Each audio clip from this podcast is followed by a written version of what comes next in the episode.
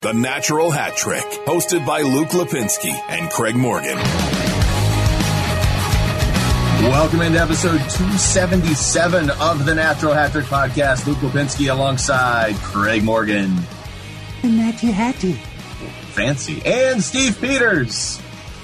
I don't know. I got nothing still. Welcome. I was going to go with HK. I'll explain HK later. We'll talk about HK. HK. We're going with HK.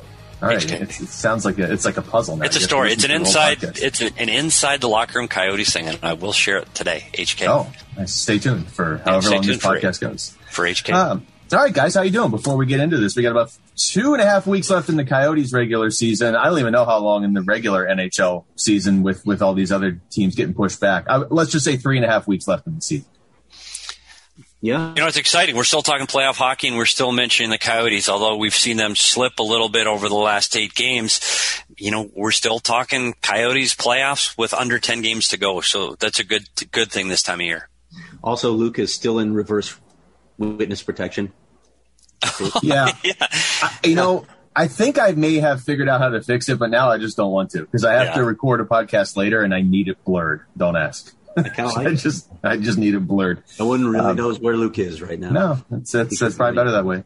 I could be anywhere in the, in the continental U.S. Uh, let's let's start national since we started with the Coyotes last week, and uh, let's begin. Uh, let's let's go with Taylor Hall in Boston right now. That seems like a much better fit than Taylor Hall in Buffalo. Who would have thought? You know, we said it last week. Since he's joined the Bruins and he's not the guy, the Bruins are five and zero oh and making a push in the standings in the East. Uh, you know, I thought the the standings were set one to four. Um, you know, they they've got t- two games in hand on Washington, and, and, first place, honestly, is not out of reach for them. Uh, he's he might have find a home found a home for himself there. I think he's playing better. I think he fits better. Um, I wouldn't be surprised to see him sign in, in the very near future. I really want a Bruins Capitals first round matchup, which is what we're lined up for right now. But like Petey just said, one win can throw everything off. I don't think we're going to get that. Um, I fear we're going to get a Penguins Capitals first round matchup, but Boston Washington would just be outstanding. Yeah, you know what? I, I, it still can happen. You know, team, those two teams have met. I, I, just did a study on that twice in the last 20 years in the playoffs. It did not bode well for, for Boston the last few times they met. Uh, this is a good Boston team. Look out for them in the playoffs. Yeah, Anthony no Mantha too. If you get hot this late in the season, uh, man, it can really carry over. Uh, we've been wondering what, what was going on with Boston. Apparently, they made the right moves, at least for now. That's going to be a fun team to watch. I feel badly for the New York Rangers, especially because Steve Peters enlightened us on goal differential.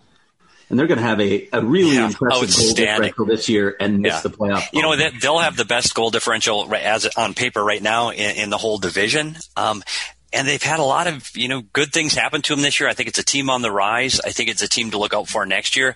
You know, unfortunately, the playoffs are a little bit out of reach for them this year, unless there's a mammoth collapse by somebody above them. Um, but it's a team on the on the going in the right direction. They'd be pretty comfortably locked into a playoff spot. It looks like in two of these divisions. I mean, that's just sort of the this happens to one or two teams every year. And the other guy I would just throw in there because we did talk about it briefly last week. I don't unless I missed a game, Anthony Mantha has not played a game in Washington where he hasn't scored, right? Every single game. Yeah, you know, when you looked at that trade and you go, gosh, she was a really good piece, but you know, De- Detroit Vrana scoring, I, I think it ended up being one of those rare instances that it's a good trade for both teams. Uh, Sam Bennett too. We should mention in Florida, he's doing the same thing where he scores every night. And Florida, that division, I mean, I think I don't want to speak for you guys since you're both here. Uh, I still think Tampa is is the team to beat in the playoffs out of that division. There's a pretty good chance they finish in third in that division and have to play either Florida or Carolina in the first round now. Yeah, they trade. You know, the first place spot in that division changes literally day by day. Um, I would no chance would I bet against Tampa Bay once the playoffs start, though. Um, I wouldn't want to play them. So the, you look at that division though, and we talked about it for the last two weeks is who's going to get that fourth spot. You know, it looked like Nashville was on a tear and they were in. That is no longer the case. You know, with Dallas with three games in hand and only two points behind, look out for Dallas. And if Nashville doesn't make up, I'd be surprised if there isn't a big shakeup in Nashville.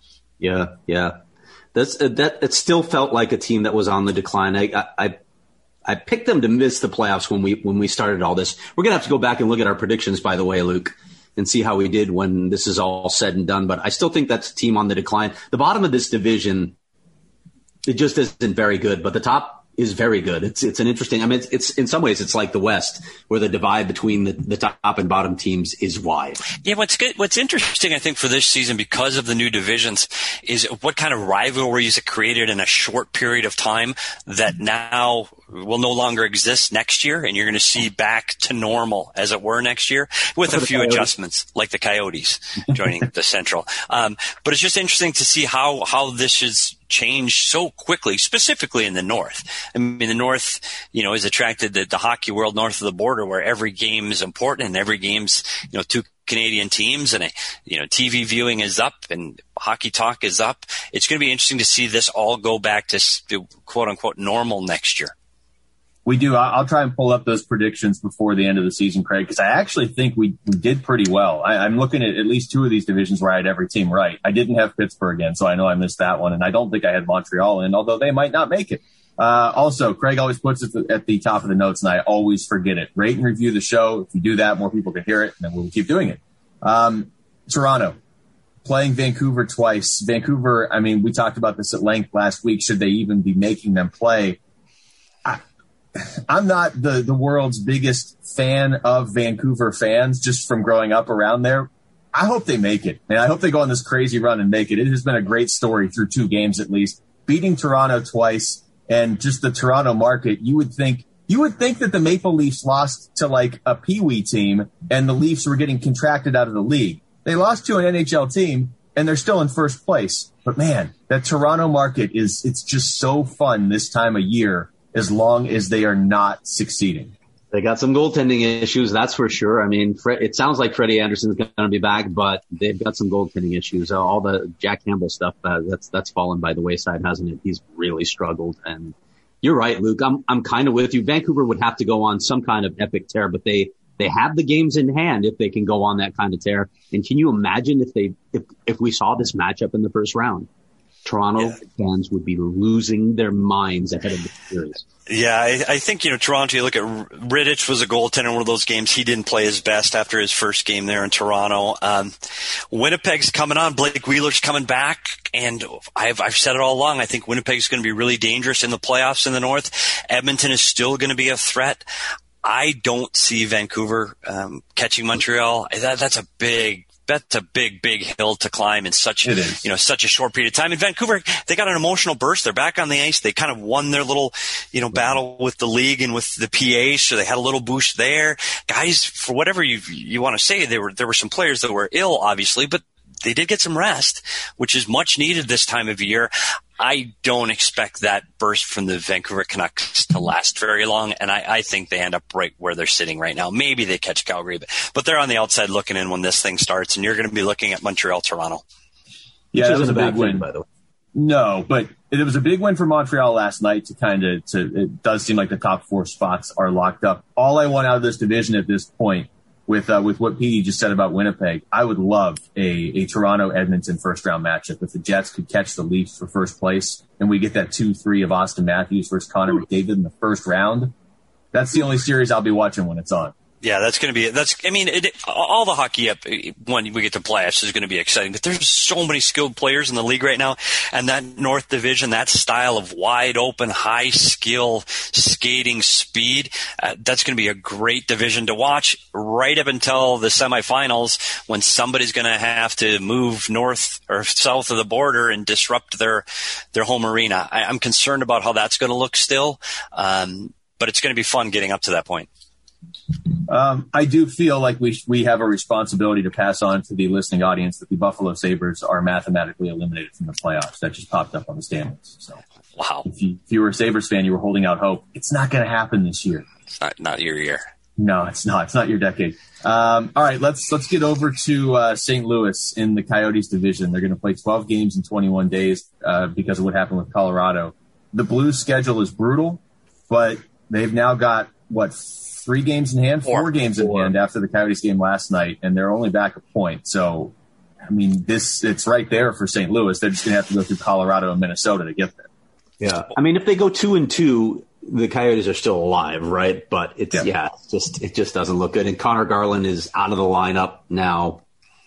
I'm not sure he's going to come back this season. I have to be honest. I, yeah, so this is the Coyotes. The Coyotes, you saw it last night. 40 shots on goal. They can't score. They just can't finish. They played. I thought they played a, a, a terrific, at least the first period. I thought they played a good game, but they just can't finish. They just don't have those elite finishers. Say what you want about Cam Talbot. He played well, but We've yeah, it, too many times. And we talk about so many variables going down the stretch here. You know, the Coyotes have nine games. St. Louis has 13.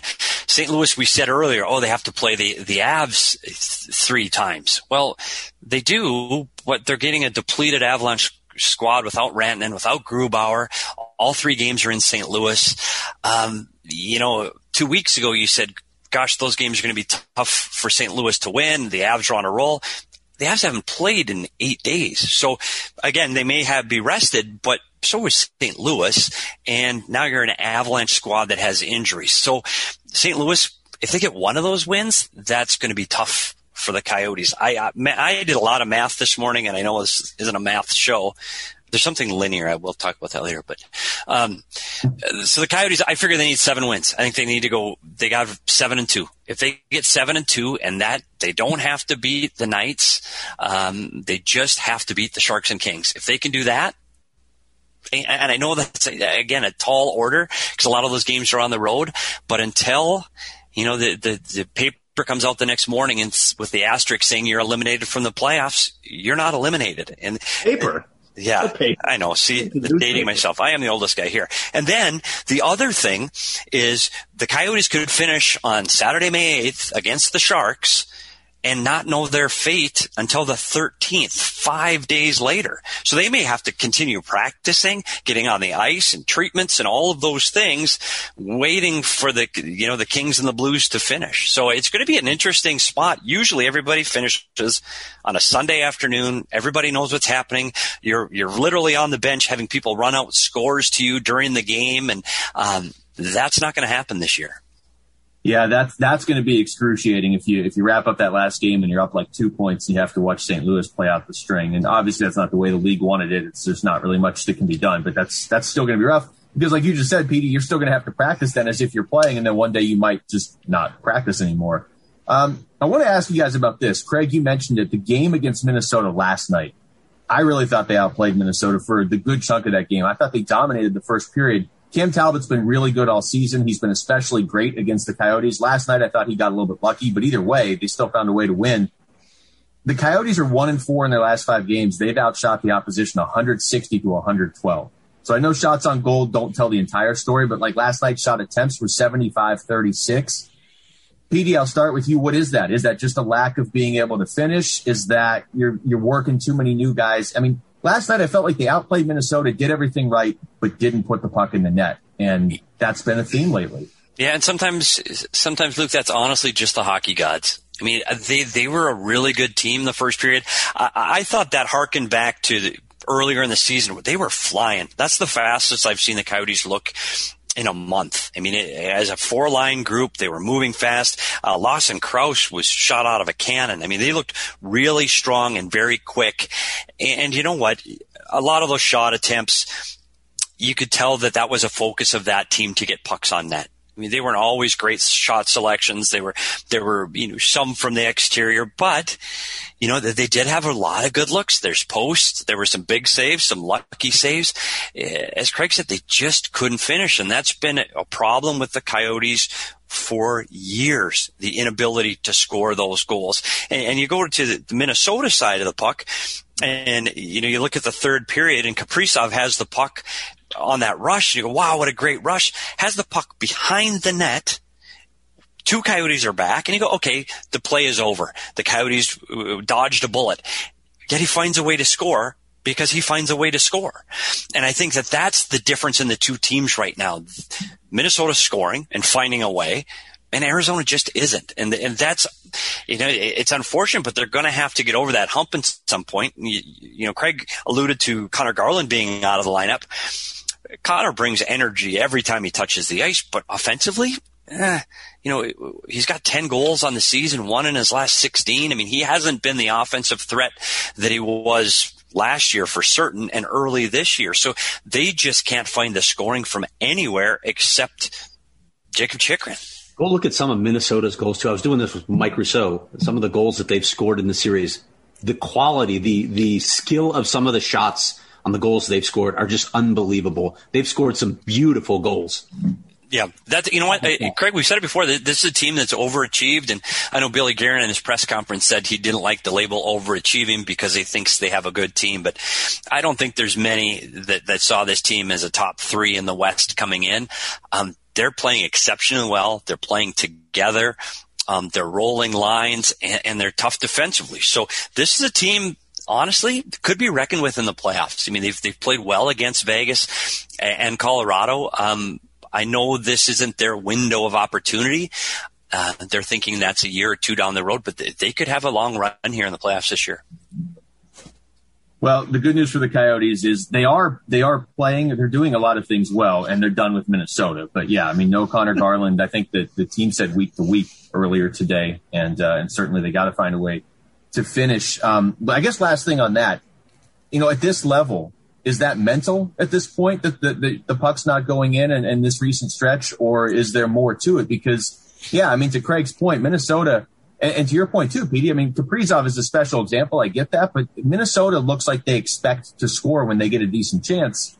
And after a game like last night, you just, as a coach, you don't want that to get into your guys' mentality that it's just not going to go in, right? No, it is hard. And there's so many things about this game that are momentum based or mental based. Um, winning and losing is definitely one of them. When you're winning, you keep winning, and when you're losing, you keep losing.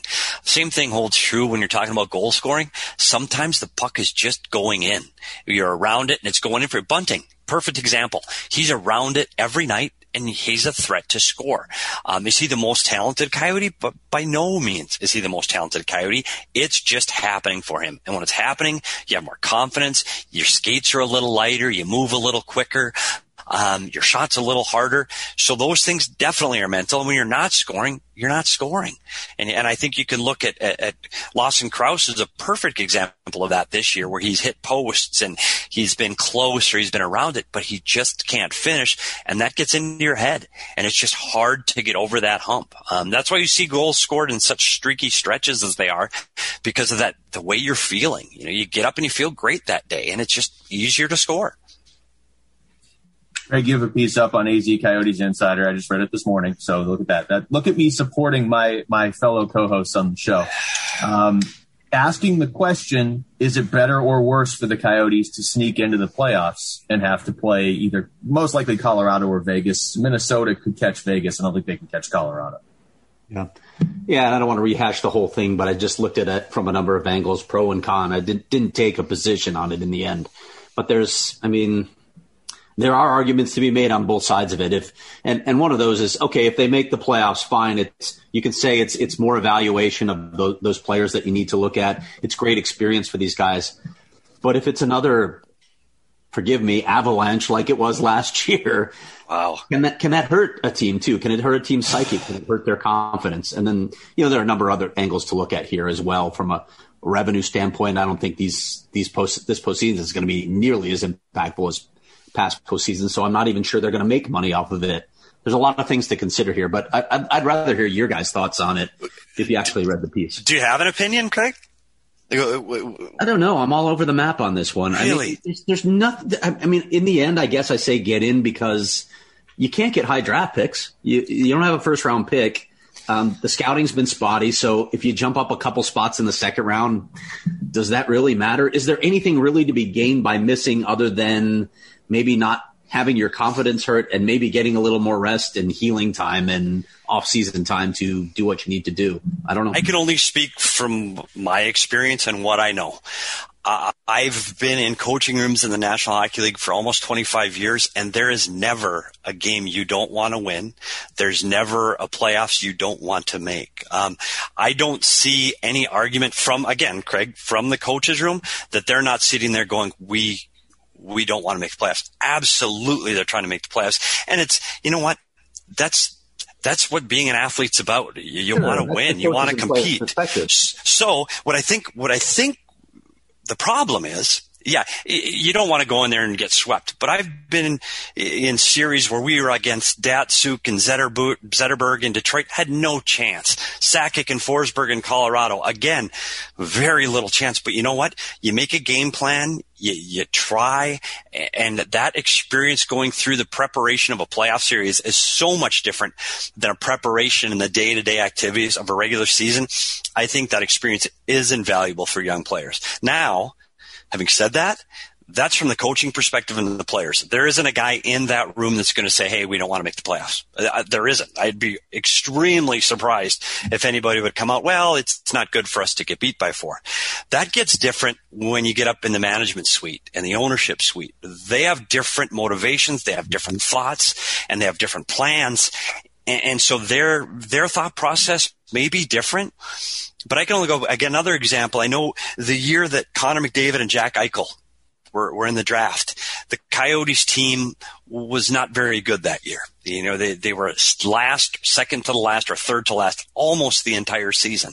And I know going into every game, that last 15 games, Dave Tippett and that staff did everything to win that game that they were playing that night. And I know Don Maloney was sitting up in the press box going, yeah, it's probably okay if we don't win tonight. and, and, you know, I don't want to say that it's okay if we lose because they're competitive and they don't want to lose. But from the GM perspective, he's going, yeah, you know, it's okay if, if we don't win this one. And, and I tell you what, Don Maloney kind of handcuffed Tippett with the players he made available every night um, that the Coyotes were able to put on the ice. But guess what? At the end of the season, the Coyotes finished second to last and they didn't guarantee themselves one of the top two because of the ping pong balls, and they end up with Dylan Strome instead of Eichel and McDavid, which could change your franchise for years. So how important were those four or five extra wins during that year? You know, it's debatable for Coyote fans uh, on where you sit on that, but I know for the coaches, they're just trying to win. And I know Rick Tocchet this morning is getting up and planning on winning those three games on this California trip. And their only goal right now is to make the playoffs. I think the mistake was acquiring Martin Erat at the uh, trade deadline. put him over the hump. Yeah, get us over the hump. The Martin Erat deal. Wow. He could, he could have, Maloney could have taken the other tack and just started trading goaltenders as soon as they won a game. Uh, like Buffalo. That, that yeah. ended up working out really well for Buffalo too. They got Eichel and, and have sidetracked the first five years of his career. The the just the bitter irony is the team that actually had a better record than the Coyotes and Buffalo is the one that actually got McDavid. Um, yeah. Going back to that debate though, and maybe I'm the eternal optimist here. And look, I, I fully acknowledge you've, you've left the door too wide open for St. Louis to feel comfortable right now if you're the Coyotes. I still think they'll take care of business against San Jose, and, and I think LA is maybe a little too far back. Um, I mean, I definitely I want to get in because I have Darcy Kuemper, and and I know that there's at least a chance Darcy Kuemper can steal me a couple games in a playoff series. I will say this: Rick Tocchet has this team playing very hard, and that's why it's been sort of tough to watch over the last last five games, especially. They're not getting rewarded for for playing as well as as I think they've played. There's been some games this year where they've just gotten massively outplayed. I don't think it's happened too much lately.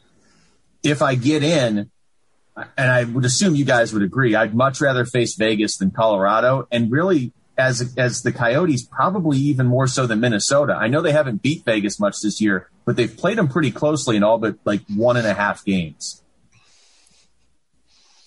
Greg, yeah, I mean, I don't. I mean, I just I don't want all, Colorado. I mean, there's two more games left with no. I don't want Colorado. I don't want Minnesota.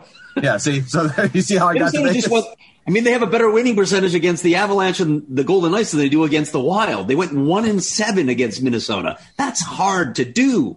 That's yeah. really hard to do. They haven't finished the season series with Vegas, so I guess right now I'm still leaning toward Vegas, but I don't feel good about any of those series. Well, it, all three of those series are one sided, in my opinion one of the things with Vegas, they always seem to play just good enough to win. And you saw it with their two games against San Jose this week. Uh, just good enough to win. They didn't look overpowering. They didn't look incredible. They were good enough to win, which is all you need to be. Um, the one thing interesting from the Coyotes' perspective there is the loss of Ryan Reaves. Um, I know he is a huge factor when he hits the ice against the Coyotes, and he's won't be available for Vegas. So I think that really helps the Coyotes. Vegas wins with transition and speed and the Coyotes feel they can skate with anybody. Yeah. So I've, clearly that's the matchup they're hoping for if they can get in.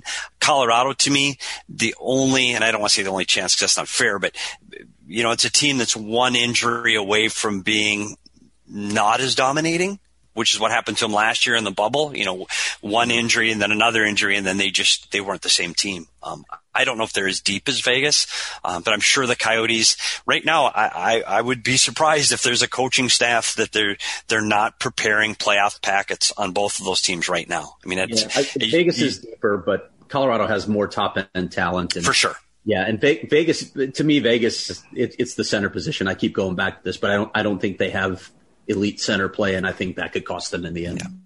Well, let's hope, Craig. A week from now, we're still talking about it. Yeah, into that. By the way, this this story that I wrote on uh, whether they should get in the playoffs or not is was just a crazy talker. It's got like sixty comments on it. It's unbelievable. People are all over the map on this one. So I had a feeling it would be one of those that just generated discussion. And quite honestly, I had nothing else to write that day, so I just came up with this. are people really on both sides of it though? Like to me, they are. It's, they it's are. a no-brainer. I just went in. Hey, yeah, look, they're all they're all over, all over the I, map on one. And that's I, again, that's the uh, it's it's the player coach's perspective versus outside perspectives. People have different perspectives when they're you know outside the game, and there are some arguments to be made for it. There really yeah. are. I, but I, I, feel like, and I haven't seen the arguments people are making, so I, I, should go, I guess, look at the comments section. But I feel like too many times in these situations, even in the other sports, the thought is always, oh, we'll get a better draft pick. Like, if you're telling me if I lose two more games, I get Connor McDavid, okay, that's one thing. If you're telling me I missed the playoffs and I get a slightly higher pick in the second round of a draft where nobody can scout, I don't care. That, that, that does nothing for me. It's not like I'm losing the pick completely. Yeah. I laid that out in the story too um, with the draft pick and made it very clear. So I think everybody that commented understood that. Um, speaking of being able to scout for the draft, the uh, OHL no season, and um, that's not I a mean, problem, is it? The, the, no. the, league that produces the most draft picks every year won't have a season. No, not yeah. at all. Yeah, you know what? It, it's going to be difficult. I know some of the premier players in that league did opt out and go to, to Europe earlier, so they were able to get on the ice. Um, the American League changed the rules a little bit, so they were able to get a few of those players that were already drafted into the American League. Um, I don't know how how these NHL teams are going to draft these players. They haven't played competitive hockey in a year. I, don't know how you rank those kids. I don't know how you can get a, a fair assessment. So what I think that that that breeds is there's going to be some surprise draft picks. So somebody that you pick late is going to, you know, be a late bloomer and and be a better player than you thought. And conversely, you're going to draft someone high that just doesn't pan out because yeah. they haven't played. I think it's a really unfortunate situation. And you know, the health dynamics here in Arizona are so much different than they are in Ontario right now. I mean, uh, with the you know accessibility to vaccines here um, versus there, and you know, they had a late surge versus our surge last summer. It's just it's a different health element, and and you know, you can't judge what the, the government did there in health in protecting the health of young kids. Um, it's just unfortunate that they didn't get to play. With this draft, by the way, this and this is the point that Bill Armstrong has made repeatedly. He really thinks that some players are going to drop into the second, maybe the third round that are better than that, and it, it affords a team like the Coyotes opportunity. Of course, that that begs the question: Okay, then why didn't you sell off some of your UFAs and try and get into the second and third round and acquire more picks if you think that sort of opportunity is available. Yeah, and, and, the only thing I could say to that, Craig, and I agree 100% when they st- stood pat at the trade deadline, um, thinking they could have at least got a second or a third. Uh, I guess we don't know what the offers were for those players. If it's not in the top three, I don't know even a fourth for some of those players. Maybe those offers just weren't there, but but I agree. I can't believe that they didn't attempt, and maybe they did. We'll never know. Um, but you're right. The one player like Goligoski's the guy. He definitely would have brought that sort of pick. I would think so. I, I would think so, and he's the guy for me too. Yeah. He's been one of their better players too, really, sure last month and a half. Really playing um, good hockey. As far as that draft, I mean, like rookie of the year next year is is probably we're not going to see a lot of impact players instantly from this. They're like Quinton Byfield's going to win rookie of the year, right? Because he's already been drafted. He's not in the league yet. That's going to be somebody like that. I don't know anybody from the actual 2021 draft class is going to step in as an 18 year old and win rookie of the year because I don't know how many of them are even going to get to play. By the way, the CHL NHL agreement is up for renegotiation now. Everyone's saying it's probably going to get re-upped, which is a shame in my opinion because I hate that agreement. I think it's a disservice to players. It, it serves leagues and it serves revenue rather than serving players. But boy, it would be it would be really cool if they decided to scrap that thing, wouldn't it? Uh, yeah, yeah. I mean, you'd be you'd see a better path and development path to the NHL for these kids for sure. You'd see an improved American League, um, but but I'm with you, Craig. I don't think it happens. There's too much money to these Canadian junior teams. Um, I just don't see it happening. Yeah.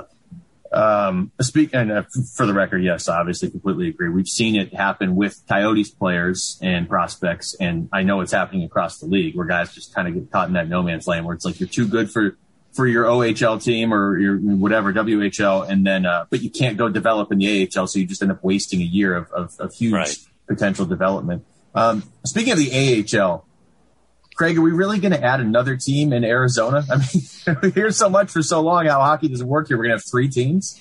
Yeah, I don't know if you read uh, Rick Dhaliwal's, uh, uh, or it was actually on a, it was on the air. Actually, it was part of their their show. Um, but Elliotte Friedman mentioned it in his 31 thoughts. Um, and there there are legs to this. It's absolutely uh, under consideration that the Canucks are looking at the possibility of moving their AHL affiliate to a Western site. They're the only Pacific Division team right now that does not have an affiliate in the West. You remember that mass migration a couple seasons ago where everybody moved out here.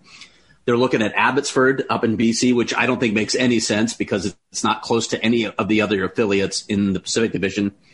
And, and what Rick said is they're leaning toward an American site. So it's probably between Salt Lake City and Prescott Valley, which already has the Findlay Toyota Center, which seats about 5,100 people. It's the perfect size for an AHL team. I, I, guess the question is: Is the market big enough to to support it? Do do teams even care? Does a team like the Canucks care if they make a profit off their AHL franchise? I don't think that should matter. What I really look at here is when you look at the the location of most of the Pacific Division teams now. There's a concentration in the Southwest. You've you've got Tucson, you've got Henderson, you've got uh, Palm Springs coming online, you've got San Diego, you've got Ontario. Uh, I think I just hit them all, but if you add if you add Prescott Valley, you're talking about six teams in a really tight area. Travel is a big deal in the AHL. It's a big concern, both from a cost standpoint and from you know fatigue standpoint. This could really make sense for Vancouver on a lot of fronts. Yeah, I, I can only imagine that the, it's, it's the right move to get out of Utica. And you look at the Coyotes had a team in Portland, Maine and Springfield, Massachusetts. It doesn't work. And it doesn't work for the parent club because when you need a kid or there's an injury, it is an all day travel and you rarely can get a person there unless you find out at five in the morning that you can get a kid there in the same day. Here in Tucson, this has been an unbelievable arrangement um, for the Coyotes. Now, having said that, the difficulty for Vancouver, I know their fans want to see a team in Canada. They want to see a team in Kelowna or Abbotsford. Absolutely, you do. There's just nobody to play there. So every game you have to cross the border and you'd have to fly. And you talk about costs. I don't think the Coyotes look at the Roadrunners to be a revenue generator. I don't think they look at them for ticket sales. I think they just look at them as a place to develop their players. Um, now, along with that, most important uh, instead of revenues is costs. If that team can bust, and, and they have bust this entire season during the COVID shortened season. So, well, I wouldn't say the whole season. They had a few flights, but if you moved a team to Prescott Valley and able to bus to several cities, what a cost savings that is to Vancouver. And even if they needed to call someone up, the flight time difference from Utica, New York, um, from Prescott Valley, it, it's immense. And I still concerned looking at a map and realistically, the other American city that I think really has a lot of juice is going to be Salt Lake. I think they're going to have a really good push. They, you know, they, they have, they have a facility. They have a built-in fan base because they've had teams um, there in the past. Market, yeah, yeah. yeah, So that that and it is closer to Vancouver too, so that, that it does help a little. Bit. Direct bit. flights and and yeah. so forth. I see that one. Maybe you've got the Colorado Eagles close by. You're still closer. You're still in the states, so competing in this Southwest Division makes sense. I'd love to see a team in Prescott. I think that would be fantastic. I think the rivalry between you know Tucson and Prescott would be a, a great selling tool for the league. I hope it happens. I just am a little skeptical, and I, I, my gut feeling says it's going to be Salt Lake City. Yeah, that makes sense. Uh, a couple of Coyotes notes. We talked about the Conor Garland injury, and obviously that's going to be tough to replace on the fly here down the stretch when offense has been the issue. Um, Ilya Lyubushkin signed up though for another year. I mean, you, they don't have a lot of players signed for a while. so you start to look at the core of this team, and we've talked about it in the past, and we can get more into it with the expansion draft, obviously coming up here in uh, what basically three months till the expansion draft. Um, the core of this team was built by a former GM. So like Bill Armstrong is not necessarily as tied to these guys, but there's only five or six players right now signed past next year on this entire Coyotes active roster. Yeah, it's five. It's it's crazy. And and Lyubushkin with the signing, it's just a one year deal, and you look at it and you say, okay, that satisfies their need to have have a defenseman to expose in the expansion draft. And that may be the play here right now, um, because he, you didn't want to expose Jakob Chychrun, obviously. No. but you were in a situation where he was the only guy you could expose before. So they've got Lyubushkin under contract. They may add other players. We'll see. You know, maybe they bring Alex Goligoski back on a short term deal. I don't think that's out of the question now. And uh, if you had asked me a month ago, I, I would have told you you were nuts. But we'll see how that plays out. But yeah, you're right, Luca. When you when you look down the road, I I don't the slate is clean, really, for the Coyotes. They've got a, a, handful of players under contract, but beyond that, I have no idea what this franchise is going to look like in two years. Yeah, this is a longer term plan than you've seen on paper in this organization in a long time with the avail- avail- cap space availability, cash availability, and roster spot availability. It's going to be real interesting. Bill Armstrong has a lot more latitude than you've seen with the last two general managers um, because of all of those issues. What direction they go gosh, you know, I don't, I don't know. I know they think their window is probably not in the next year or two. Um, so maybe it's an opportunity to get some draft picks and younger players. But, but one of the things they're going to have to address is, is who to expose in the upcoming um, expansion draft to Seattle. And, and I know Coyotes fans are going to be really glued to who they expose. Keep in mind, only one player off that off that list and off this roster is going to go away. That's just one guy, and and I know you hate to lose a player that you're in love with, but it's not going to it's not going to be a dramatic issue like like fans may think it is. And like Lyubushkin, they had to to put up because they need to meet requirements on exposing a defenseman with a certain number of games my gut feeling after looking at some of the defensemen that will be available, I do not think Seattle will take a defenseman out of Arizona. I don't think Lyubushkin's going to be the guy. Um, and I think the same thing of their goaltending. I don't think uh, Kuemper or Hill will be the guy that gets plucked to go to Seattle. I think you're going to see a forward. Um, I think that's where they're going to have to expose the most uh, players, as it were. And I and I think that's where you're going to see um, the Kraken take a Coyotes up front. Hmm. I guess along those lines, I mean, when you talk about this team needing offense in these final nine games, where is it supposed to come from? You know, you look at Clayton Keller and the three goals in the last 16 games are concerning, obviously, but I tell you the, the stat that really throws me off with him, two assists in the last 12 games. That to me is the one element of his game. We've talked about this on the show in the past. He doesn't necessarily do uh, some other things on the ice, so you need him to produce. I mean, he's there to produce. He's not there to be a defensive forward or to take faceoffs or to win puck battles in the corners. He's there to produce offense. To me, the goals are are streaky with him, but I always thought the assists would be pretty consistent, and they just haven't been. No, they've, they've got concerns there. They've got concerns from a lot of their key players lately. I mean, Christian Dvorak, I know he scored last night, but he hasn't been productive. Uh, I don't think Nick Schmaltz has done enough. They're, they're, that so-called rat pack, those fourth and fifth year guys, they just haven't been producing in crunch time. And and again, Bill Armstrong said this was going to be an evaluation period. He wanted to see how these guys performed in this particular situation. Well, guys aren't stepping up, and we we already know that there are holes on this roster, and maybe having those players around would help these guys succeed more. But he wanted to see these players in particular take the bull by the horns and they have not during. Yeah, this, I think they've lost seven of eight games. I think a lot of those issues up front over time need to be addressed. Those are bigger issues of they need to get top six forwards that can put the puck in the net. What happens over the next nine games? Clearly, the, you, you can't readjust the whole roster in nine games. So you are going to have to look at things and find goals from different places. And what they've been lucky is they've had that little jolt in the arm from a different player at different points throughout the season. And right now that's Bunting, it's Pederson. Um, you get those little bursts of energy where you find it from somewhere else. Chychrun went on a little bit of a tear. Um, you just have to hope that that you get two or three players on one of those streaks in the next nine games. Um, could it be Kessel again? You know, maybe maybe Goligoski starts putting assists uh, in, in, in, succession here. I, I don't know who it's going to be, but that's what they're going to need. I, I don't think it's going to be someone that, you know, I don't see Keller getting two goals a night every night for the next nine. It's going to be a variety of players just chipping in and getting scoring from everybody.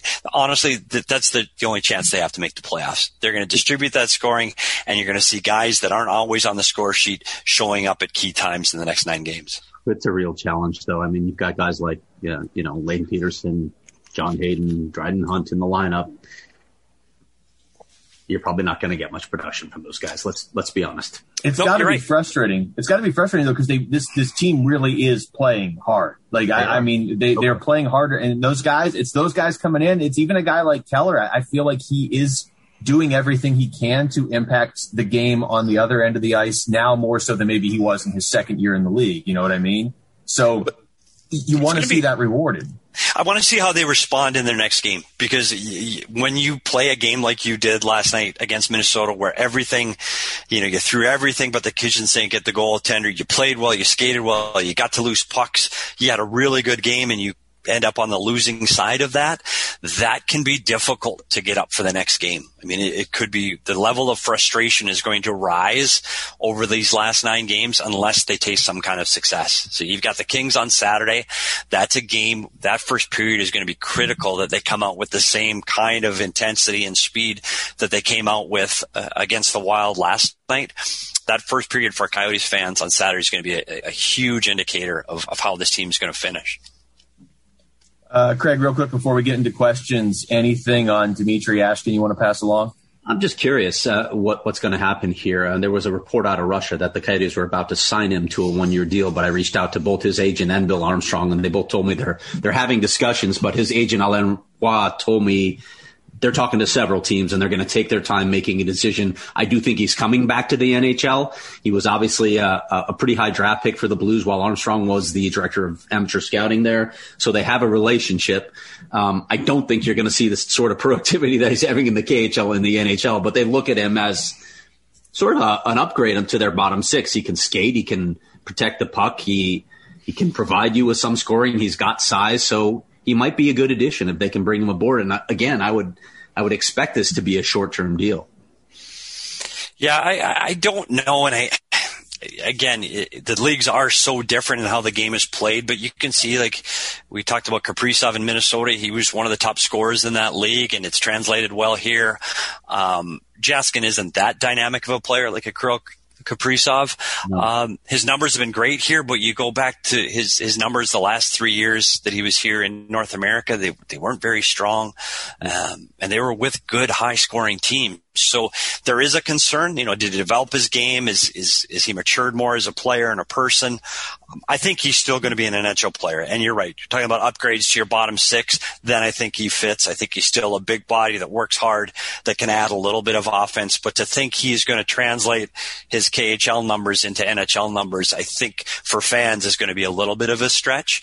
Um, but I think he's going to be a good addition wherever he lands. Uh, but in the bottom six. Yeah, one of the things that Bill said to me is like, look, it's not going to translate. They, they, I think the Coyotes think he could be like a maybe a 15 goal scorer, uh, upside 20.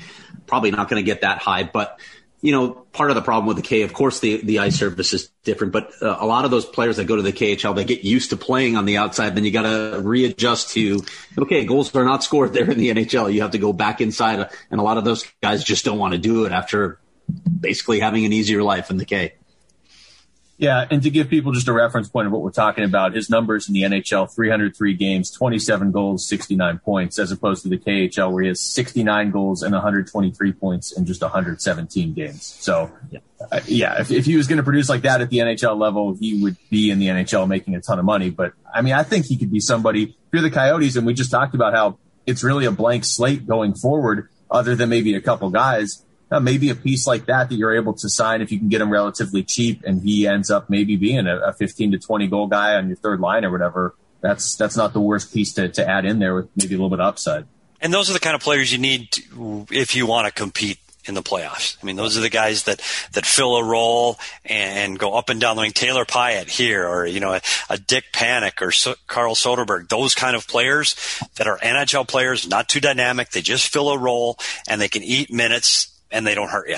And I, I feel think, like I need to say Dicky Panik every time you I know, say I know, I, but but he, but he, he is an NHL player, and and I think in the right role, he's a guy that can help a team. All right, let's get to some of these listener questions, and we will start with Joseph. What's the biggest effect a good versus bad head coach can have during a game? What's the biggest difference you all have seen a coach do, be it Joel Quenneville, Rick Tocchet, et cetera? Well, I, I've, I've had this discussion with head coaches over dinner many times on, on how important a head coach is in this league, because I think you have a group of elite coaches, meaning four or five guys that are really good. You probably have three or four guys that are maybe a little inexperienced or not quite as solid. And then everybody else you could put into a bag, shake them up and put them with a different team and they'd still be as successful as they would with another coach. And I know that's really minimizing the role, but that's games one through 82 where you see an NHL coach succeed and thrive and where they make a difference is in the playoffs when you need to make adjustments not just every game, but every period. And I think that's where you see the coaches separate themselves in the playoffs. So in a regular season game, what I've seen over time is what that coach and how they address the players. Um, you know, uh, Jim Schoenfeld, when I first started off here, he was aggressive, he was loud, he was angry, and you motivated players by communicating to them that way. That has shifted so far from that now, where you get a guy like Dave Tippett who is, you know, it's it's more complimentary, more, you know, carrots than sticks. And I think Rick Tocchet may have that persona that he's a, he's a tough guy, but inside the locker room, that's not who Rick Tocchet is. I mean, he's, he's a guy that is there patting these guys on the back and he really wants to improve and help his players. And that's how he's going to get the most out of the players that he has is by being more complimentary, more helpful, more on their side, more, Hey, I've been there before. This is what you can do. Um, I think that type of coach especially in today's game, is much more effective than a yellow screamer. I, I, still see a few yellow screamers in the league. I just don't know how much longer they'll be there. I, I don't know if that answered the question though. I think it did. I mean, I wanted to leave that to you entirely because you've been in the room, so you have infinitely more insight, infinitely more insight on this than we do. The one thing when you were talking about the playoffs, and I, I saw this because I was a Blackhawk fan, and look, no coach is going to win championships with uh, a highly deficient roster. They can they can do things like Dave Tippett did here in Arizona and and get a team farther than most people think they can, but they're not going to win titles. But when you have that talent around you, and then you you have that ability on the bench to make those sorts of adjustments from period to period or game to game, I really really saw it with Joel Quenneville during the the height of the Blackhawks run they, he was so good at that. He was such a good good bench coach, and it was so obvious during the postseason. It was it was enjoy, as enjoyable to watch as the team on the ice to me. Yeah, and I think you're right, Craig. You can have teams that are, are very good hockey teams and they don't win, and you can have very good teams that do win. And, and oftentimes a coach is, is the difference. I mean, Scotty Bowman, who some consider a, a rain man type coach, that he's, he's a brilliant hockey mind. He knows how to run a bench. He had outstanding teams all along the way, but he was able to manage them on the bench that allowed them the opportunity to win Stanley Cups. So it's not just the talent of the players. The coach is important to get those things to happen. I just think their role game one through 82, there's bigger factors. There's rest. There's games three and four. There's injuries. There's a hot goaltender. So uh, games one through 82, you know, the head coaching matchup is a lot less important than it does become in a playoff series. Not that it's not important. It's just less important. There's other factors that are larger during games one through 82, or in this case, one through 56. Luke, are you yeah. looking at this as like interpretive dance? What we're witnessing with Steve right now? I know my back. God, I'm 53 years old. My back's killing me, so I can't sit in this chair anymore. I got to stand up. No, I, I, respect that for sure. Um, I would just piggyback on what you guys said. I mean, I think obviously it, it's it, yeah. You see, you see the truly great coaches. You you notice their impact more over the course of a seven game playoff series. Craig, you mentioned Joe Quenneville. I mean, I, I feel like the year the year Pittsburgh won the Stanley Cup against San Jose, the year when Pittsburgh had no defense and Mike Sullivan was just playing matchups and mixing and matching and, and taking advantage of having the last change we're on home ice. And we've seen it we've we've seen it, it, it, There's not really a lot of successful teams over the last decade or so that didn't have good coaching to win the cup. I, I would add two things. One thing that is impressive to me from a coach in today's game is if they've been doing this for a while and they've been successful for years and years, like Joe Quenneville, like Dave Tippett, um, like John Tortorella, guys that have been doing this through different generations and they have that ability to be the guy that Petey was talking about, you know, 15, 20 years ago, they could be that guy that yells at guys in the locker room and motivates them that way. And now they've adjusted and they're still good coaches with a completely different generation where maybe you can't be as aggressive vocally. So there's that. And I also, I would say this, and I think we've seen this firsthand at times. Really, I think probably fans of most teams can think of an example with their team.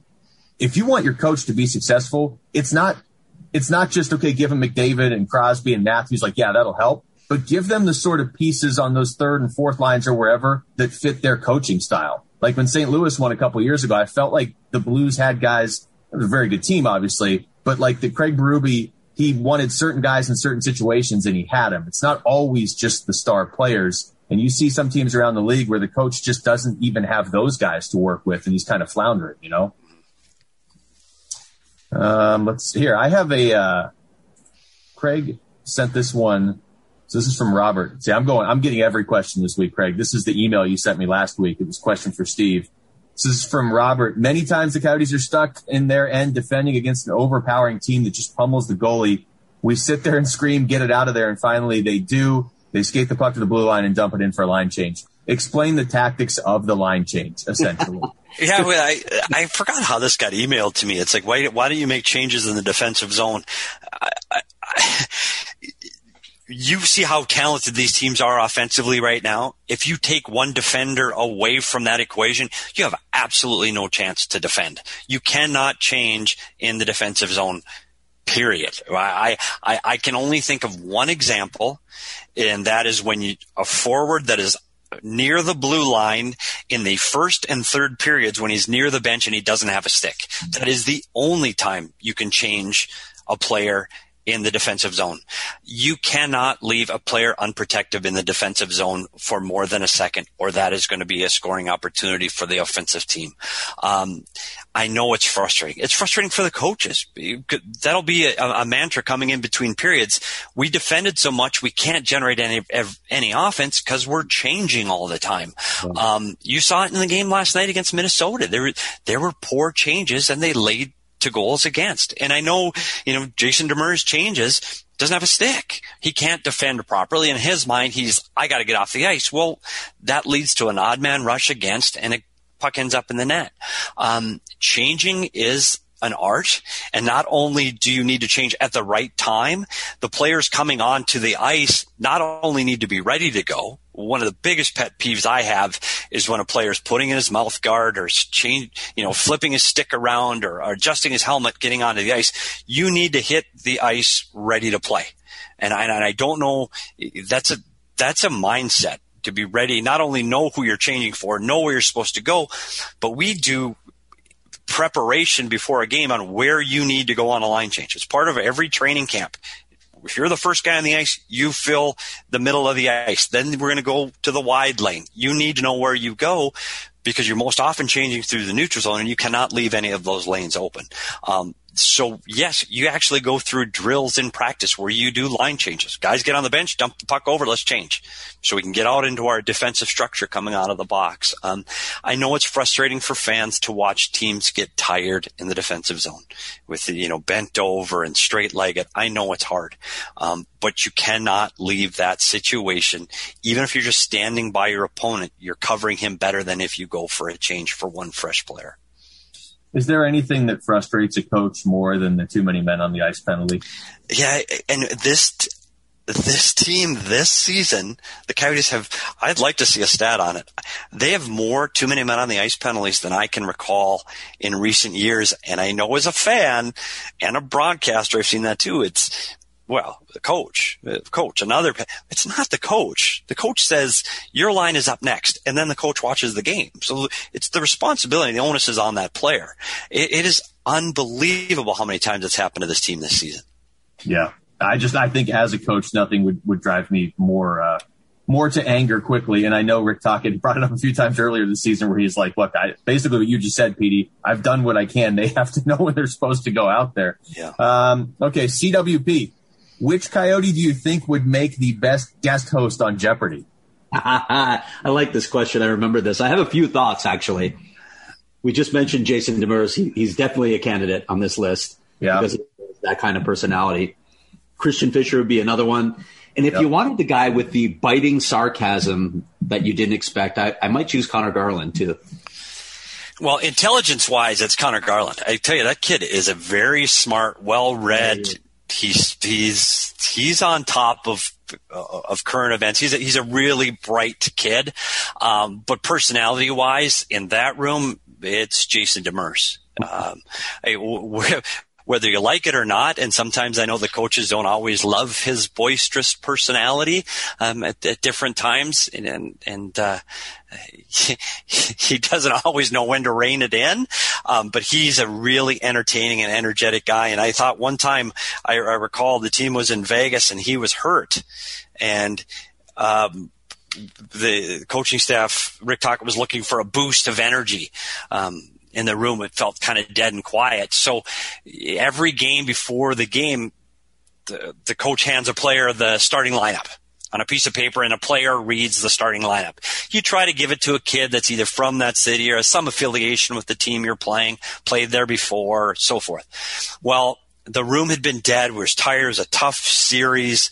Um, we were just finishing up a long trip in Vegas. So we dialed him in um, virtually and put them on the big screen TV in the locker room unannounced to the players to read the starting lineup. And so we open the big doors and there's JD at home and he is screaming at the top of his lungs the starting lineup. And no joke, the Coyotes go out and win the game in Vegas. So his personality, it's, it just gives you that burst of energy. So I know, God, I, I get carried away here, but he's the guy. Sorry. Yeah, I, you can't really argue with Jason Demers, and, and, my second choice would have been Christian Fischer too. Um, yeah, I'm with you there. I mean, if we go all time, we'll be here all day talking about possible. Oh, good grief. um, Paul, any idea who gets protected in the expansion draft, and who is your gut feeling that gets taken by the Kraken? We, we, I think we just went over that all actually. So, well, we did a lot of it off the air, but yes, I mean, we, we did I a little think, bit on the air. I think uh, I think as I said during I, I think the goalies and, the, and defensemen are probably okay, and it's going to be a forward.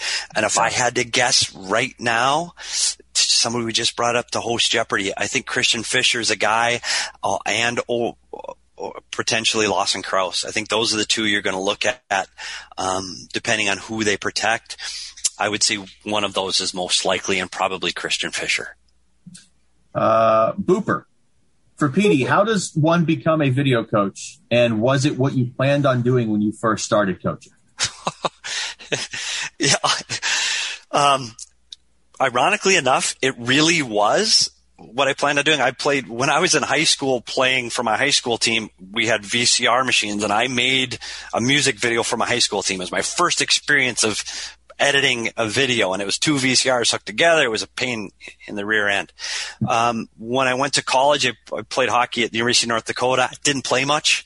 I was on the bench or in the press box for most of the games. Belfour. Watching Eddie Belfour. Yeah. And I know, yeah, those are another story for another time, but, it, um, I, I, really gravitated to, to video then. Again, VHS. I applied to NHL teams back in 1990 to be a video guy. And I keep in a file folder at my desk to this day the rejection letters I got from teams at that time, not knowing that eight years later I'd finally get my chance. So yes, it was something I always wanted to do. Now the path to get there is much, I would say, easier now because everybody has a video coach. College teams have them, junior teams have them. There are paths to get there. You, you, you do it just like you become a player. You, you do it in college. You do it at the junior level. You do it in the American League and eventually you get here.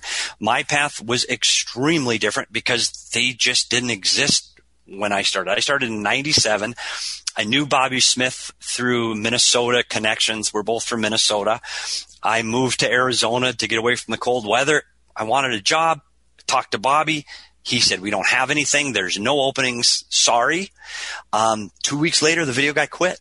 Two weeks before training camp, he called me, said, Do you want to be a video guy? And I said, Yeah, I'll be there tomorrow.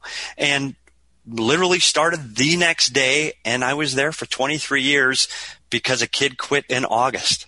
So yeah, I feel like Cooper didn't read the athletic story I wrote on you. yeah, clearly. I'm a little insulted. This was all in the story. And by the way, can you can you just since we're talking about tapes, yeah.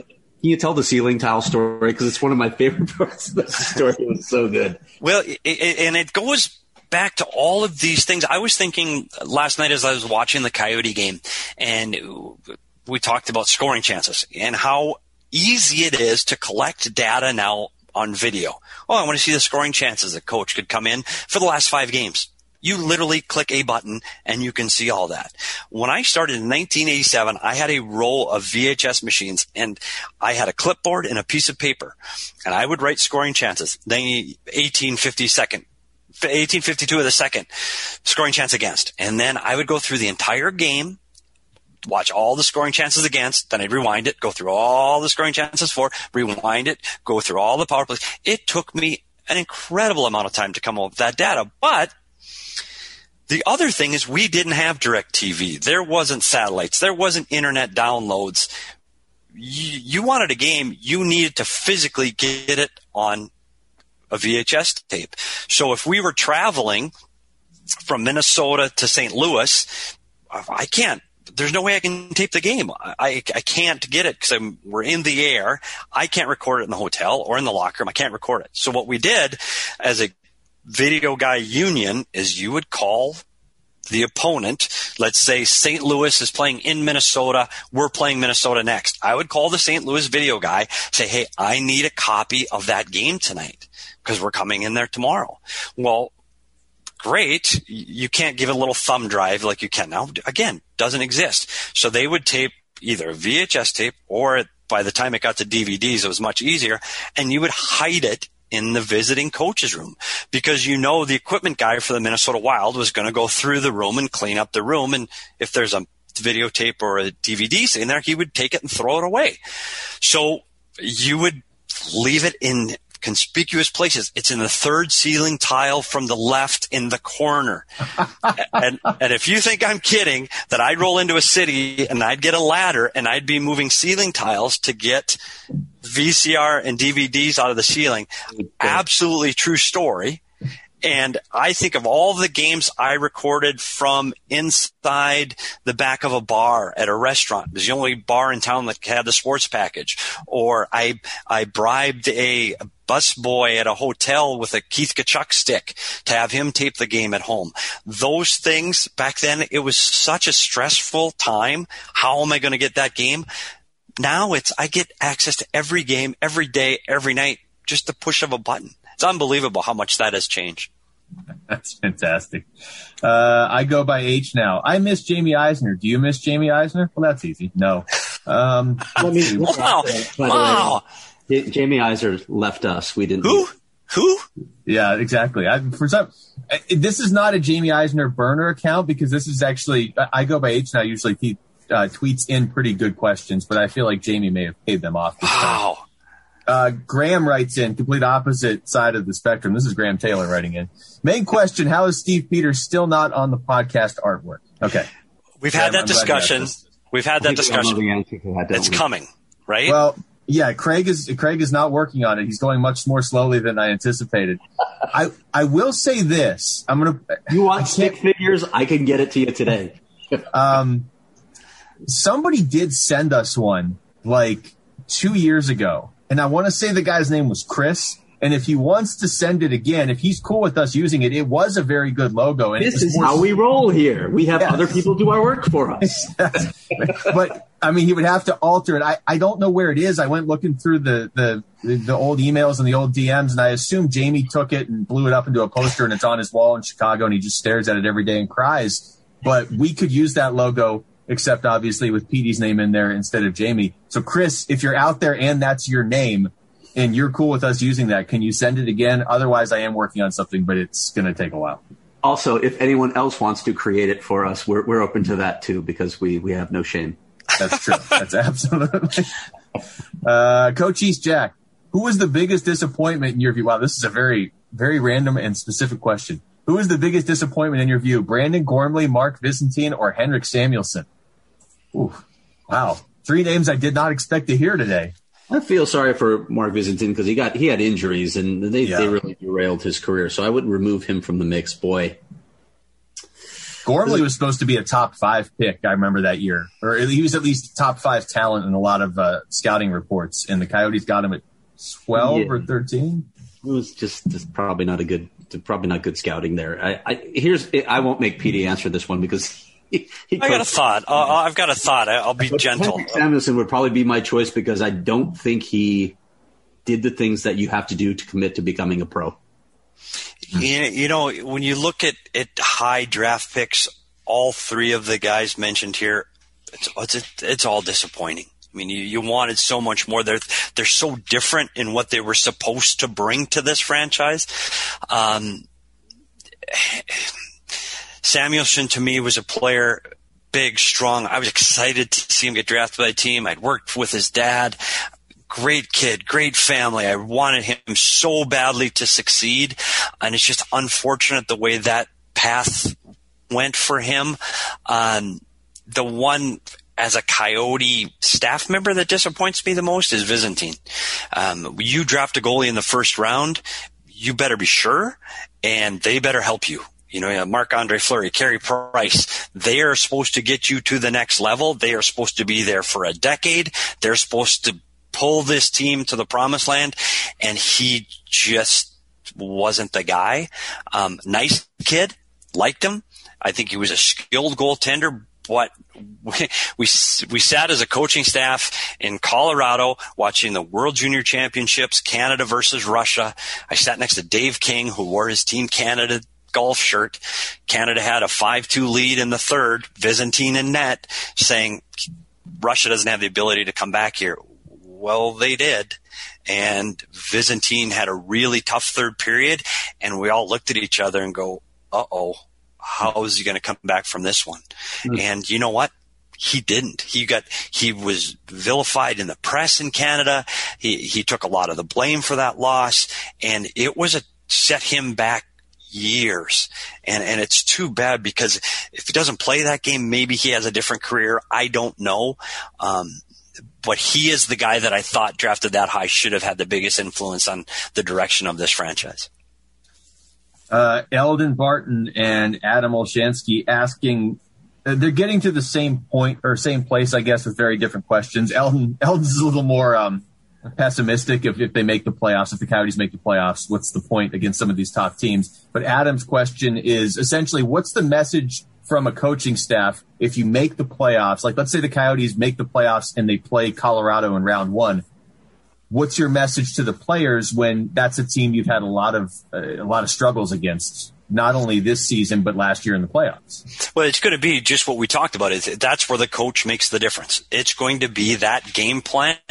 You have to give those players hope. You have to, you know, it's going to be us against the world. It's David Goliath. All of those things to motivate those players, and you have to give them something system wise or structure wise or game plan wise that they can really grab onto, um, that they can focus on to get their attention away from the oh my gosh, we're in trouble here, to, okay, if I do this, if I get the puck in deep and I make body contact on Makar every time I'm on the ice, I'm helping us.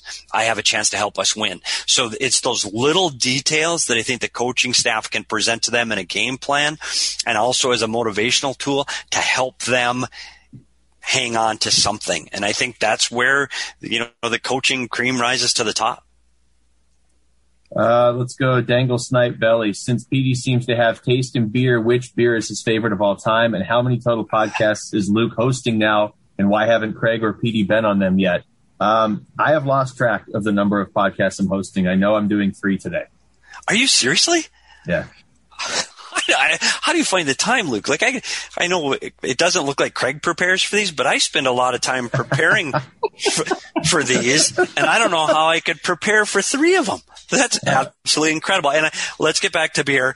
I'm on Amazon right now, so you guys go ahead. I'm kidding about that, Craig. I'm kidding. Um, apologize. It takes the it takes the. We go we go beer wise. My go my go to is always going to be Guinness because it's consistent. You can get it the same everywhere. However, I'm going to go to a British Columbia beer called Gypsy Tears. It's wow. it's it's an Irish red. Oh man, fantastic! I got to try this beer now because that's right up my alley. Yeah, it's brewed by Parallel 49. It's called Gypsy Tears. You can find it anywhere in Western Canada. Can't get it in the U.S. Though, Can't get it in the states right now. I've tried every beer store in town. Still have yet to find Gypsy Tears. Hmm. Okay. All right, we're gonna have to do a, uh, a natural hat trick on remote from uh, Western Canada at some point, so we can. We yeah, can we'll, we'll get into it, and I think Craig and I are on the same. It's Irish and Irish reds, ales. I, yes. Yeah, I'm, I'm, starting to put together my restaurant list right now. I started it uh, this week. Restaurants and beers across the NHL. Uh, Greg, this is I believe this is the Greg who did the Natty Hattie bingo card a couple years ago. So his question Which always we do again, by the way. He what? We need to do that again. By yes, the way. we do. Well, that's a good point. Um, he says, any chance you see the Coyotes getting in on Eichel if he's available this summer? He's the number one center we've never had and should have had in 2015. If not using Craig's crystal ball, any way too early top line centers that could be available. I mean, they never are. No. they really never are. I mean, Jack Eichel might be available. I think Buffalo should move him. I know Petey has thoughts on this. Yeah, I, I don't think he's a coyote. I, I, don't think he fits. I don't think it's the right time for Jack Eichel. I think he doesn't fit into the mix in the room. Great player, high high end skill guy. He's he's gonna. He, I think he'll get traded. Craig would know more. I don't know if he's got a no trade or a no move or a list. Um, I would I highly waive it. I, I don't think Arizona would be on that short term list because he's going to want to go somewhere where he thinks he can win in the very near future. And I just don't think that's here. Um, and I haven't had a chance to look at what the free agent market at center ice is going to be, but that has been a critical need here for so long. Um, I, I, just, I don't think it's going to be Jack Eichel. Next season is the last season before Eichel's no move kicks in. So. Mm. Oh, okay. I just don't think that's a fit financially. I don't think that's the guy for right now here in Arizona. Yeah. Uh, Calum writes in, will we ever see Liam Kirk in a Coyote sweater? Also, I'd love to know your thoughts on the Coyotes' most underrated prospect. And do you have any advice for a college kid thinking about getting into sports journalism? Love the show. Thanks, guys. Is that from my son, by the way? The uh, no, possible. I mean, maybe a burner account. Yeah, he's need a job. By the way, my son needs a job, Luke. If you're hiring anywhere, oh, just throwing it out. One of your you, podcasts. Yeah, I think you misunderstand. You think I have the hiring power in any of these jobs? uh, I do not think he's a high high prospect for the Coyotes. I'll, I'll just say that one outright. I know he's had some success in the O, and maybe he could surprise, but I just don't see them being that high on their radar. Yeah, you know what? Another really good kid does things the right way, works hard, prepares. You never want to say no, or you don't want to say it can't happen. Um, he's the guy that works hard enough and is a good enough person that I don't want to say no to it. it, it it's going to be a big hill for him to climb right now. Yeah. I, you know, I just noticed that on Graham's question, Craig wrote back, Craig Morgan on the show and said it's all Luke's fault. So I you know, don't think I don't notice that, Craig. and then also, much much love to Justin Lisenby who wrote back and said, no, no, hashtag blame Jamie. See, Justin gets how it goes on this show. We can we still blame Jamie. Yeah, sure. Um, the other parts of that question? So, like advice for journalism. Oh yeah, yeah, I have advice. Yeah. Run, run away. and no, and I yeah, that is, a, and I and I in jest, my son literally is graduating with a degree in journalism in a month. What do you do? I mean, papers don't exist, so like he enjoys you know photojournalism, but he said, "Dad, I can't work there." So what does somebody do? So I, am going to listen. I'm going to shut up and I, listen. I would say, at least on uh, from my end, just know you're probably going to have to do some work for free towards the beginning. One of the toughest transitions. You shouldn't be doing all your work for free. But one of the toughest transitions is knowing when you can kind of flip that, and because you don't want to be getting taken advantage of, where people are like, "Oh, we can get we can get uh, Kalen to do it for free all the time." But at the beginning, you're gonna have to do more work than you're getting paid for.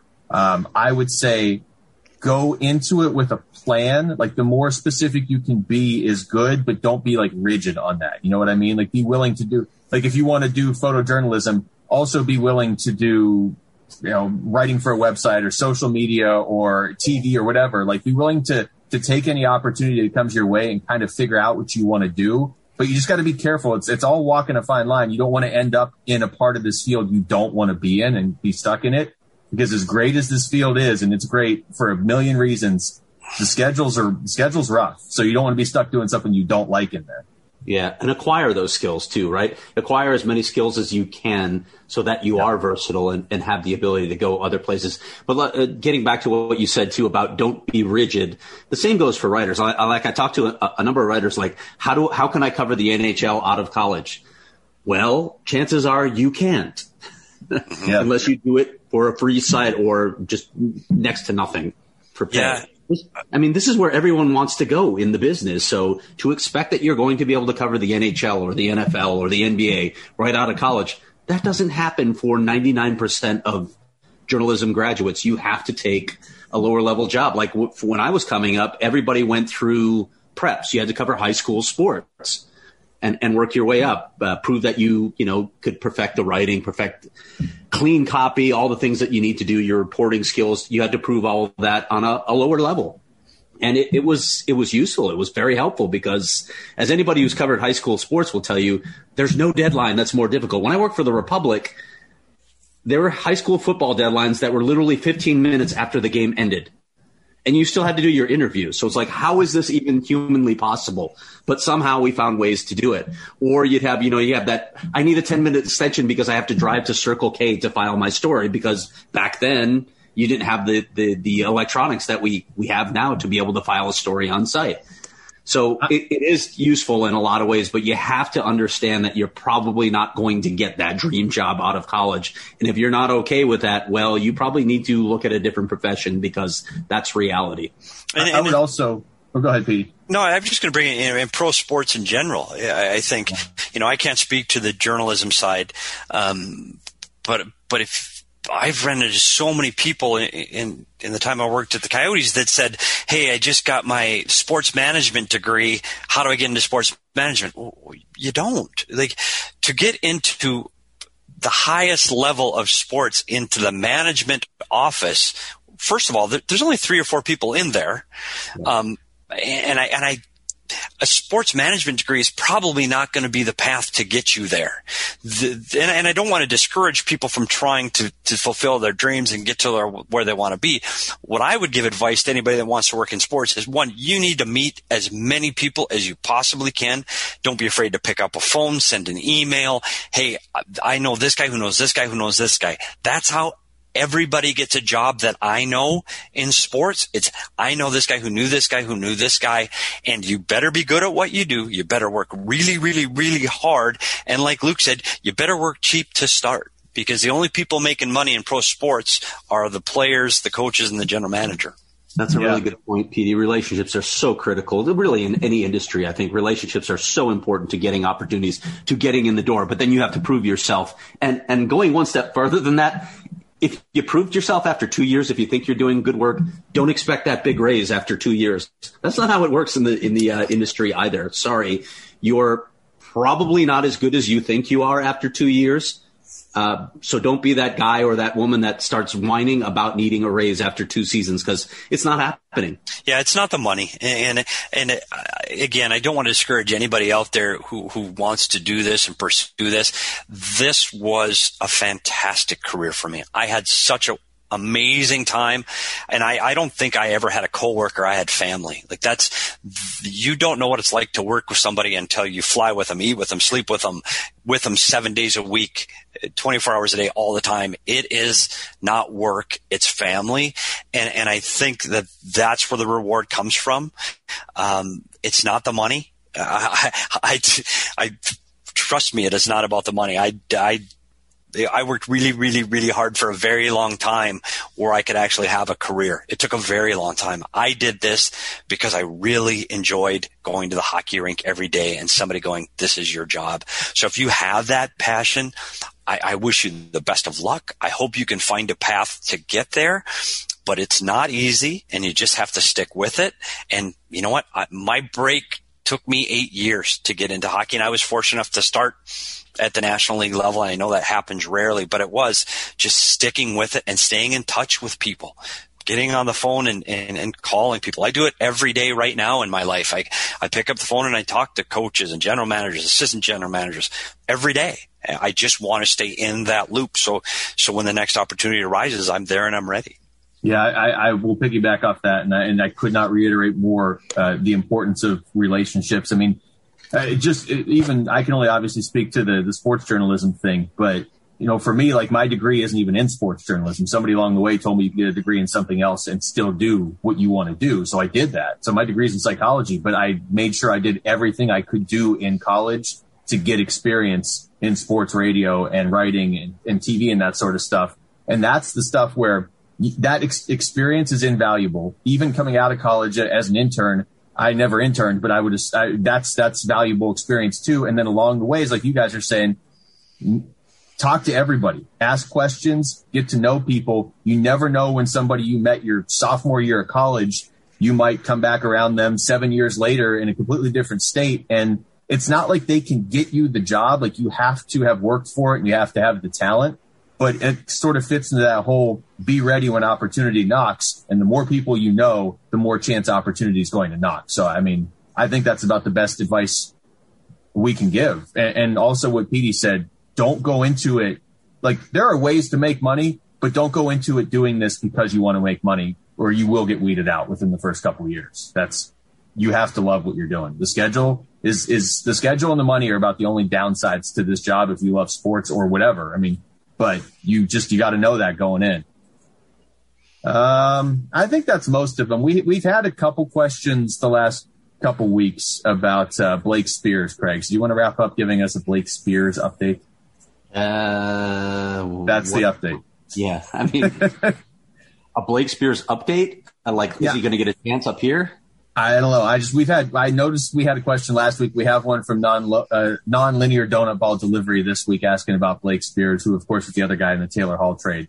I mean, he just hasn't really, yeah, hasn't really moved the, the needle since uh, since that trade. Well, and I, am going to close too, Luke, because I said at the beginning that I was going to tell you what HK yes. meant. Do it.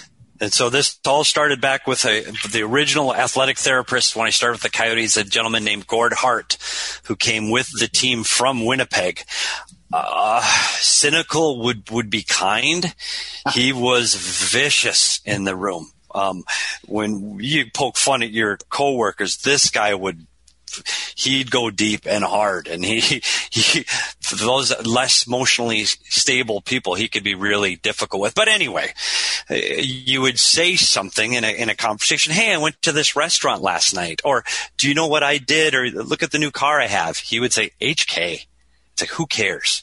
HK. So you'd go, HK? Who cares? who's with a W? And you go, yeah. And cares is with a C. So nobody ever got both the H and the K. So it, now it has evolved. This has been around our locker room for over 20 years and it's everybody. So when you say something, you go, HK, like the travel guy, hey, the bus is in 10 minutes. HK. Don't care. Like get out of the way.